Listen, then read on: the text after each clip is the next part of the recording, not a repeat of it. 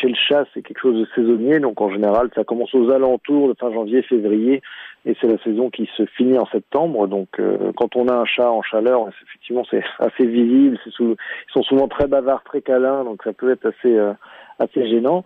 Euh, après, les stérilisations, nous on les conseille assez fortement parce qu'en fait, le fait de stériliser les femelles, notamment, ça permet d'éviter des soucis à venir. Euh, la formation de tumeurs au niveau des mamelles, par exemple, ou des infections de l'utérus qui sont euh, malheureusement assez fréquentes. Donc nous, on conseille euh, assez vivement la stérilisation pour les animaux qui ne sont pas voués à, se reproduire, bien sûr. et souvent, on, le fait aux alentours des, des six mois. Mmh. et du coup, alors c'est des choses qu'on fait très très souvent et qui concrètement demandent un petit peu de logistique, mais ça se ça se fait très bien. Par exemple, la plupart du temps, chez le chez le chien ou chez le chat, en fait, ça se passe sur la journée. Les animaux sont déposés le, matin à la clinique et puis euh, ils sortent dans l'après-midi. Ça se fait bien sûr sous anesthésie générale, mais euh, c'est pas quelque chose qui est euh, très traumatisant et la récupération euh, se fait assez bien. Le, chez le chat mâle, par exemple, la castration, c'est vraiment une petite intervention chirurgicale. Il n'y a par exemple pas de fils chirurgicaux, il n'y a pas besoin forcément de revoir l'animal en contrôle après la après la castration, donc ça c'est euh, assez euh, commode.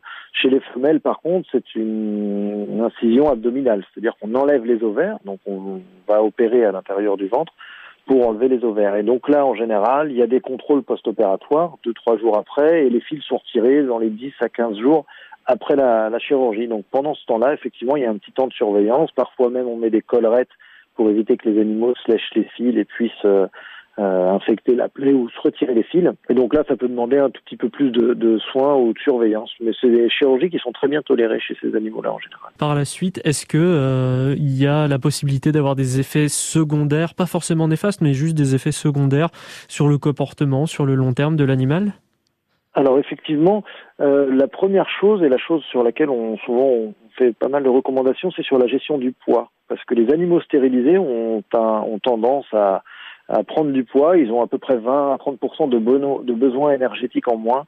Donc, il est vraiment très important d'adapter la ration alimentaire euh, une fois que les animaux sont stérilisés pour éviter d'avoir des problèmes de poids, surtout sur des animaux peu actifs. Donc là, il faut vraiment être vigilant et donner un aliment euh, de bonne qualité qui est formulé pour les, animaux stérilisés. Ça, c'est vraiment la chose la plus importante.